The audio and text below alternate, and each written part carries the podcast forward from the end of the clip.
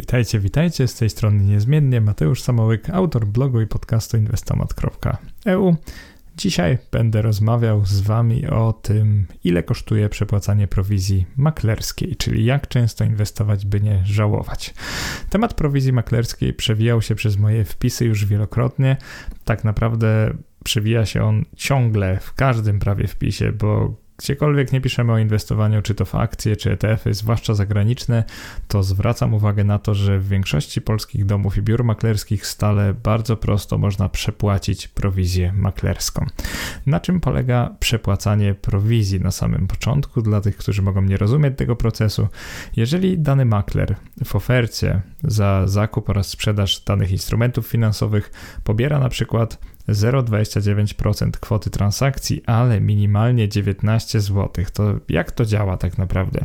Jeżeli kupujemy akcje zagraniczne za 200 zł, prowizja wynosi zatem 0,29% razy 200, czyli 58 groszy prowizji, czyli wcale nie tak dużo lub 19 zł. Wybieramy zawsze wyższą wartość, więc wynosi ona 19 zł. I tym sposobem właśnie zapłaciliśmy prawie 10% prowizji transakcyjnej, co jest szalenie nieopłacalne i wręcz odstraszające niektórych od inwestowania. Tak właśnie działa minimalna prowizja transakcyjna, która dalej jest bolączką polskich inwestorów, ponieważ jeżeli mają oni inwestować niskie kwoty, małe kwoty, to oczywiście nie chcą oni płacić za każdą transakcję 19 zł i ma to oczywiście duży sens. Obecnie ominąć tę kłopotliwą prowizję pozwalają niektóre konta maklerskie, np. XTB lub InPZU, które nie jest do końca kontem maklerskim, a po prostu zbiorem funduszy, tanich funduszy pasywnych, w które można inwestować, dzięki którym inwestowanie małych kwot jest trochę tańsze, ale oferta zagraniczna polskich domów i biur maklerskich stale ma niestety dużo do nadrobienia w kwestii prowizji minimalnych, by polski inwestor już na wejściu każdej transakcji nie musiał tracić więcej niż 1% inwestowanych środków. I to jest wstęp do tego podcastu. Y, o czym będziemy tu tak naprawdę mówić, jak to wygląda? Zacznijmy w ogóle od tego, porównajmy sobie trzy domy maklerskie w Polsce, czyli biuro maklerskie banku, dom maklerski Banku Ochrony Środowiska, czyli BOŚ albo BOSSA oraz XTB. Jak wygląda inwestowanie przez te trzy konta? Jeżeli inwestujemy małymi kwotami, np. 100 zł na jedną transakcję, to w mBanku i w BOSSA w tej chwili zapłacimy ponad 19 zł prowizji, co jest horrendalnie wysoka liczba, natomiast w XTB zapłacimy tylko 50 groszy za przewalutowanie. Podkreślam, rozmawiamy tu o inwestowaniu za pomocą złotych polskich, a nie walut obcych. To jest bardzo ważne, czyli maksymalna wygoda, maksymalne lenistwo, inwestor chce zainwestować 100 zł, nie chce tego uprzednio wymieniać na waluty obce i tyle kosztuje inwestowanie. I zauważcie, jaka to jest kolosalna różnica, jak płacimy tutaj w banku i w BOŚ po 19%, nawet ponad, a w XTB tylko 0,5% transakcji, niezależnie od tej wartości. I tak przechodzimy przez 200, 500, 1000 zł i widzimy ten sam efekt. I oczywiście przy 1000 już to 19 czy 20 właściwie złotych boli trochę mniej, ponieważ w tej tabeli y, ujmuje też koszty przewalutowań. One akurat w banku są trochę niższe niż w BOŚ obecnie, więc to już wychodzi 2% transakcji, ale w XTB dalej 0,5%. Przy 2000 21 zł, 22,40 dla BOŚ i 10 zł dla XTB. Także widzimy przewagę dużą XTB, czyli maklera, który nie posiada minimalnej kwoty prowizji. Dopiero przy 5000 zł bardziej opłacalny robi się mBank i przy 10-20 XTB zaczyna już przegrywać z mBankiem i BOŚ. Oczywiście, jeżeli porównujemy inwestowanie w polskich złotych i właśnie to dzisiaj robimy. Taki jest właśnie wpływ minimalnej prowizji transakcyjnej i w tym podcaście mówimy sobie jak ona wpływa na nasze inwestowanie długoterminowe. I jak tak naprawdę powinniśmy spojrzeć na kwestię przepłacania prowizji? Przede wszystkim tak, że to jest to samo, co tracenie pieniędzy na początku inwestowania. Jeżeli inwestujemy 100 zł, z czego 19 zł od razu oddajemy maklerowi, to tak jakbyśmy zainwestowali 81 zł i tyle. Już później nie obniży nam to w żaden sposób e, wyniku inwestycyjnego. Po prostu zainwestowaliśmy mniej środków niż inna osoba, która by tej prowizji nie zapłaciła. Więc już na samym początku powiem też, że dużo wyższy wpływ na inwestowanie zwykle ma przepłacanie prowizji rocznej, bo ono już będzie z nami przez cały cały czas, czyli ten tak zwany na przykład TER funduszy ETF, Total Expense Ratio, czyli współczynnik kosztu rocznego wyrażony w procentach lub na przykład opłaty bieżące funduszy tradycyjnych, to one będą podżerać nasz kapitał przez cały okres inwestycji. A ta prowizja, o której dzisiaj mówimy tylko na początku, jednak ma to naprawdę duży wpływ na inwestowanie. Zaczynamy od symulacji inwestowania 100 zł miesięcznie, czyli bardzo niskiej kwoty i tutaj będzie najdobitniej widać ile naprawdę kosztuje przepłacanie prowizji na maklerskiej, jak kapitałochłodne może być właśnie oddawanie 19 zł maklerowi z każdych zainwestowanych 100 zł. I to dobry moment, by wyjaśnić, że w jaki sposób te symulacje będą wykonane. Wyobraź sobie, że badamy wyniki inwestycyjne trzech inwestorów, którzy co miesiąc kupują instrumenty finansowe o tej samej stopie zwrotu. Robią to po prostu przez inne konta maklerskie. Pierwszy inwestor używa tradycyjnego konta maklerskiego z prowizją transakcyjną wynoszącą 0,29%, ale minimalnie 19 zł na każdą transakcję. Drugi inwestor używa konta promocyjnego, przez które opłata również wynosi 0,29% od każdej transakcji, ale makler nie deklaruje żadnej opłaty minimalnej, czyli po prostu 0,29%.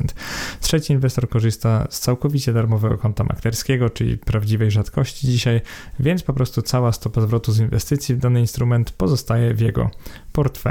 7% brutto rocznie 30 lat i sprawdzamy jak kończyć taka symulacja. W przypadku 100 zł miesięcznie to przepłacanie prowizji jest bardzo bolesne i widać to tak naprawdę po każdym okresie. Po roku mamy znacznie mniej od innych inwestorów, po 5 latach także, po 30 latach jest to już no, wiele niższa kwota, 20 kilka tysięcy złotych mniej, czyli tutaj bardzo dobitnie widać straty na tym właśnie wpłacanym kapitale, który moglibyśmy zainwestować, ale zamiast tego oddaliśmy naszemu maklerowi, tak mówiąc dobitnie. Co ciekawe, ta mała procentowa prowizja bez kwoty minimalnej, a inwestowanie bez prowizji, tutaj nie ma już prawie żadnej różnicy, czyli przez ten cały czas dość mało zostawiliśmy maklerowi, no i to pięknie widać po tej symulacji.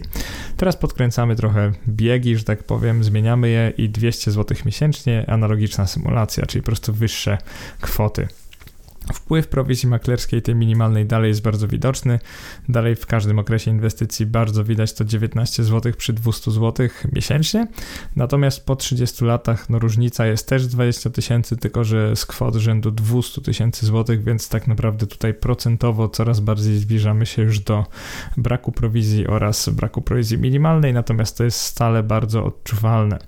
E, warto zauważyć, że choć procentowa różnica w wynikach inwestycyjnych jest po roku 5, 15 i 30 identyczna, bo to po prostu jest tak, jakbyśmy inwestowali mniejsze pieniądze, to jednak oznacza ona coraz większe różnice nominalne wartości portfeli inwestycyjnych i po 50 latach inwestowania wynosi nie 23 tysiące, a już 100 tysięcy złotych. E, także nie dajcie się zwieść pozorom, nie bagatelizujcie wpływu przepłacania prowizji maklerskiej na długoterminową inwestycję. I przechodząc z 200 do 500 zł miesięcznie, tak naprawdę trafiamy na punkt analizy, o który pyta mnie najwięcej osób, ponieważ dostaję mnóstwo maili o tym, czy inwestowanie 500 zł miesięcznie już jest opłacalne nawet przy tej prowizji 19 zł. I nie wygląda to już tak strasznie, ponieważ ta prowizja stanowi w cudzysłowie tylko 3,8% prowizji na wejściu, ale efekt jest taki, że Patrząc na sam wykres, możemy już odnieść wrażenie, że stopy zwrotu trzech inwestorów są do siebie bardzo zbliżone. W praktyce obciążenie prowizyjne pierwszego z nich nie jest wielkie, jednak w rzeczywistości po 30 latach stale jesteśmy dwadzieścia kilka tysięcy złotych do tyłu, można powiedzieć kolokwialnie w plecy. Więc y, obciążenie dalej jest spore, tylko tak jak widać, nominalnie jest bardzo podobne do wcze wcześniejszych symulacji, bo to działa tak, jakbyśmy po prostu inwestowali mniejszym kapitałem. Dalej powiedziałbym, że kwota jest trochę za niska, żeby tak nieodczuwalnie y, przepłacać ją ciągle i jakby trochę nie ma sensu w długim terminie. Jeżeli robimy symulację już 1000 złotych miesięcznie, miesięcznie, no tutaj te trzy krzywe są tak blisko siebie, że prawie nie ma różnicy. Dochodzimy do kwot e, przekraczających milion złotych po 30 latach e, w każdym z trzech przypadków, no i to dwadzieścia kilka tysięcy już nie jest takie odczuwalne przy e, takiej kwocie końcowej.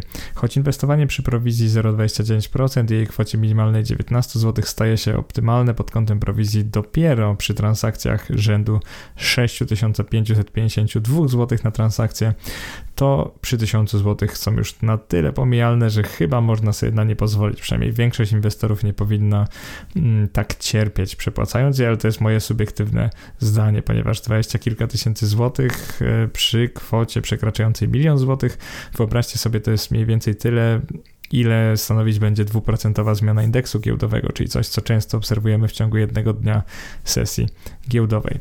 Jeżeli podniesiemy tę kwotę, kwotę inwestycji z 1000 do 2000 miesięcznie, to zobaczymy, że tak naprawdę trzy krzywe już kończą w zasadzie w tym samym miejscu i różnice są już bardzo, ale to bardzo nieodczuwalne. Yy, powiedziałbym, że prawie nierozróżnialne, więc jeżeli dotychczas zastanawiałeś lub zastanawiałaś się, czy przy 2000 zł można, wypada, warto przepłacać już prowizję i płacić te 19 zł, no to tutaj widać, że nie gra to już aż takiej roli, czyli te transakcje nie muszą wynosić każda 6500 zł, a 2000 już całkowicie tłumaczy inwestowanie w te tanie ETF-y, bo dzięki temu oszczędzimy na prowizjach rocznych. Teraz bardzo istotne pytanie. Dużo osób je zadaje, czyli czy prowadzić IKE z przepłacaniem prowizji, czy tanie, ale zwykłe konto maklerskie. To jest tak, jakbyśmy teraz założyli IKE przykład w DMBOŚ lub prowadzili te tańsze konto maklerskie w XTB, ale nie w formie IKE, co jest bardziej opłacalne. E, więc tutaj tak naprawdę porównujemy korzyści podatkowe, jakie uzyskamy z IKE przy tych małych wpłatach miesięcznie na sam koniec inwestycji e, i porównujemy to z brakiem tych korzyści podatkowych ale też nie przepłacaniem prowizji. Jak to wygląda? To jest bardzo ciekawe porównanie. Zaczynamy od 100 zł miesięcznie. Jeżeli właśnie od każdych, e, każdej stówki, nazwijmy to, oddajemy maklerowi 19 zł prowizji, wygląda to tak, że sam parasol podatkowy nie przeciwważy przepłacania prowizji maklerskiej tak bardzo, jak robić to obecnie, inwestując kwoty rzędu 100 zł na transakcję. Także porównanie zwykłego konta maklerskiego z drogim IKE przy transakcjach 100 zł wygląda tak, że lepiej kończy się mimo wszystko inwestowanie poza IKE bez przepłacania takich prowizji, ponieważ kwota inwestycji łączna jest dużo większa, więc brak podatku belki na końcu wcale nie usprawiedliwia takich czynności. Także widzimy na wykresie znaczny spadek wartości czerwonego przebiegu, to jest po prostu podatek belki na zwykłym koncie, y, czyli 19% odzysku zbierałem na tym koncie.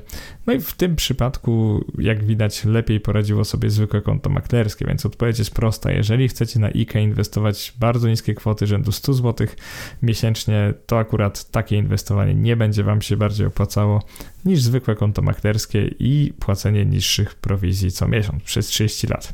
Oczywiście im dłuższy okres inwestycji, e, tym bardziej widoczny byłby ten efekt przepłacania prowizji tutaj. Jeżeli e, zwiększymy kwotę o 200 zł miesięcznie, robi się bardzo ciekawie, bo okazuje się, że IKE z przepłacaniem prowizji wychodzi trochę lepiej niż zwykłe konto bez tego przepłacania. Mimo, że płacimy 9,5% prowizji każdego miesiąca, czyli wydaje się to bardzo bezsensowne, no to ten, ten benefit konta IKE, czyli brak podatku belki, mimo wszystko tłumaczy przepłacanie prowizji maklerskich. I nie będzie tak, gdy stopa zwrotu z inwestycji będzie znacząco niższa. I dla przykładu, inwestor, który zamiast 7% rocznie osiągnąłby 2 lub 3% rocznie zysku, wyszedłby lepiej na inwestowaniu na tańszym, zwykłym koncie maklerskim. Założyłem jednak w tym podcaście, że udaje nam się osiągnąć 7% rocznie, bo to jest pewne rozsądne i moim zdaniem wykonalne założenie dotyczące przyszłych stóp zwrotu z inwestycji w akcje. I właśnie przy takim założeniu parasol podatkowy IKE bezproblemowo tłumaczy znaczne przepłacanie prowizji maklerskiej. Dla wielu będzie to dziwne, może nawet szokujące, ale taka właśnie jest potęga IKE. Czyli jeżeli na IKE chcesz inwestować na przykład 500 zł miesięcznie, nie chcesz czekać kilka miesięcy zanim tym inwestujesz i nie wiesz w jakiej sekwencji, na jakich kontach to robić, to oczywiście mam o tym osobny już klip, podcast, nazywa się Jak zarządzać środkami na kontach maklerskich, IKE, IGZE i zwykłe maklerskie, ale tam to robię w sposób optymalny. Tutaj chciałem tylko pokazać, że przy na przykład 500 zł miesięcznie czy 1000 zł miesięcznie to już IKE znacznie przebija zwykłe konto maklerskie, jeżeli mamy to robić w najprostszej sekwencji. Na sam koniec, co jest prawdziwym wrogiem inwestora? Koszty roczne funduszu. Czyli czysto matematycznie takie przepłacanie prowizji maklerskiej, tej od zakupu, można porównać do tymczasowego nabycia ETF-a o wyższym koszcie, ro koszcie rocznym od tego, który naprawdę kupujemy. Czyli wyobraźcie sobie, że jeżeli z transakcji wynoszącej 500 zł, opiewającej na 500 zł, 19 zł, czyli niespełna 4% idzie do waszego maklera, to jest to podobne do sytuacji, w której przez 4 lata posiadalibyście po prostu ETF o koszcie rocznym około 1%. 1%. Jeżeli on tyle wynosi, to trochę tak, jakbyście właśnie przez 4 lata przypłacali y, prowizję zaraz, zamiast ETF-a tańszego o koszcie rocznym, na przykład wynoszącym pół albo nawet 5 setnych procenta, bo takie ETF-y też oczywiście są. Nie policzyłem tego dokładnie, ale to jest tak obrazowo, żebyście zrozumieli, jak działa przepłacanie prowizji. I w ostatnim już porównaniu zestawię ze sobą trzy osoby inwestujące 500 zł miesięcznie przez 30 lat, znowu stopa zwrotu 7% rocznie i wykaże to, że przepłacanie prowizji to problem w pierwszych kilku latach, a wybór droższego funduszu to problem w całym okresie inwestycji. I to może być dla niektórych bardzo nieintuicyjne, ale przepłacanie prowizji e, w wysokości 19 zł na każde zainwestowane 500 zł, a wybór funduszu, który kosztuje 0,1, czyli 1,1% e, rocznie, może się okazać dużo dużo, bardziej korzystne niż inwestowanie przez tańsze konto, ale w droższy fundusz. Co tutaj porównujemy? Pierwszy przebieg to jest prowizja 0,29%, minimalna 19 zł, ale tani ETF o koszcie rocznym 1,1%. Y, druga osoba albo inwestor to jest prowizja 0,29% bez minimalnej, czyli 0 zł, ale koszt roczny funduszu jest wyższy, 0,5%. Y, Natomiast trzecia osoba 0,29% prowizji transakcyjnej bez minimalnej, ale koszt roczny funduszu 1% czyli już znacznie wyższy niż ten pierwszy. No i co się okazuje? Okazuje się to, że przez pierwsze lata się oczywiście wygrywa, jak się wybiera droższe fundusze, ale na tańszym koncie. Natomiast wystarczy te kilka, już po 7 latach, ale w tej symulacji widać to dobitniej po 15 latach, wystarczy 7 do 15 lat, w zależności od stopy zwrotu, i oczywiście dużo bardziej bolesne stają się te wyższe prowizje transakcyjne, które no w długim terminie kompletnie e, niszczą stopy zwrotu i sprawiają, że inwestor gubi gdzieś po drodze e, kilkadziesiąt nawet procent zysku wobec tego, co by zarobił na tańszym koncie, albo inaczej, na droższym koncie, ponieważ inwestowanie jest droższe, ale na tańszym funduszu, który by tam posiadał. Więc pamiętaj, że delikatne przepłacanie prowizji zakupowej jest bardzo dobrym e, wytłumaczeniem do kupowania tańszych funduszy inwestycyjnych, przykład tańszych ETF-ów. Więc ważniejsze jest to, żeby wybierać tańsze fundusze ETF, niż żeby jakoś tam paranoicznie nie przepłacać prowizji. Jakie są wnioski z tej analizy? Najważniejsze. Po pierwsze taki, że płacenie maklerowi 19 zł lub więcej za każde zainwestowane 100 zł jest jednoznacznie nieopłacalne i należy tego unikać. E, drugi wniosek. Przy odpowiednio wysokiej średniej rocznej stopie zwrotu z inwestycji, wynoszącej powiedzmy 4% brutto i więcej, przepłacanie prowizji na IKE może i tak wygrywać z tanim zwykłym kontem maklerskim. I przykładem było tutaj akurat 200 zł miesięcznie i prowizja 19 zł, ale sugerowałbym mimo wszystko podwyższenie kwoty jednorazowej jednorazowej inwestycji na IKE do 500 zł na transakcję i wtedy ten wpływ z czasem się zatrze i niezapłacenie podatku belki będzie już się opłacać. W długim terminie koszt, to koszty roczne, a nie transakcyjne mogą pogrążyć jednak naszą inwestycję. Więc trzeci wniosek jest taki, że sugeruję dobrze zaplanować sobie inwestowanie pod kątem obydwu tych parametrów, czyli skupienie się najpierw na redukcji kosztów bieżących, czyli rocznych funduszu, tak zwanego TER, jeżeli chodzi o ETF-y, Czyli jeżeli inwestujecie teraz w fundusze od towarzystw funduszy inwestycyjnych, zwłaszcza aktywne i kosztują one 1,5, 2, nawet 2,5% rocznie, to zamieńcie to po prostu na tanie ETF-y, które będą kosztować 5, 10 setnych rocznie, e, setnych oczywiście procenta i dopiero później zaplanujcie sobie harmonogram wpłat i zakupów, by prowizja maklerska nie bolała Was za bardzo. To płacenie 19 zł przy transakcjach rzędu 100 zł jest jednoznacznie nieopłacalne, ale wszystko od 200 wzwyż już jest jest takie, że można, no cóż, można spróbować. Ja też 200 nie polecam, bo to jednak za bardzo boli, ale 500 i więcej już jest takie, że można ją prawie że pominąć w długim terminie. I mam nadzieję, że te wnioski są dla Ciebie przydatne i przedstawione tutaj analizy pomogą Ci w ustaleniu odpowiedniego dla siebie planu inwestowania. Jeżeli jednak masz z tym problem, to oczywiście komentuj, czy pod klipem na YouTube, czy pod wpisem na blogu, spróbuję odpowiedzieć ja albo ktoś inny, także postaramy się w tym wszystkim pomóc. A wszystkim nam, jako polskim inwestorom i w większości użytkownikom polskich kont maklerskich, życzyłbym, by w niedalekiej przyszłości opłaty minimalne stały się już reliktem właśnie tejże przeszłości, żeby e, już e, ich po prostu nie było, bo powiem szczerze, że to jest znaczne utrudnienie inwestowania w kraju, gdy w którym większość osób jednak nie może pozwolić sobie na odłożenie kwot wyższych niż kilkaset, maksymalnie e, tysiąc lub kilka tysięcy, ale to niskie kilka tysięcy złotych miesięcznie. E, więc mam nadzieję, że to jest dla Was przydatne, że lepiej zrozumieliście, że przepłacanie prowizji maklerskiej może nie jest takie straszne, ale jednak jest na tyle bolesne, żeby ten temat rozgryźć i się nad tym zastanowić. E, mówił jak zwykle Mateusz Samołyk. Bardzo dziękuję za przesłuchanie do końca Trzymajcie się i do następnego. Cześć.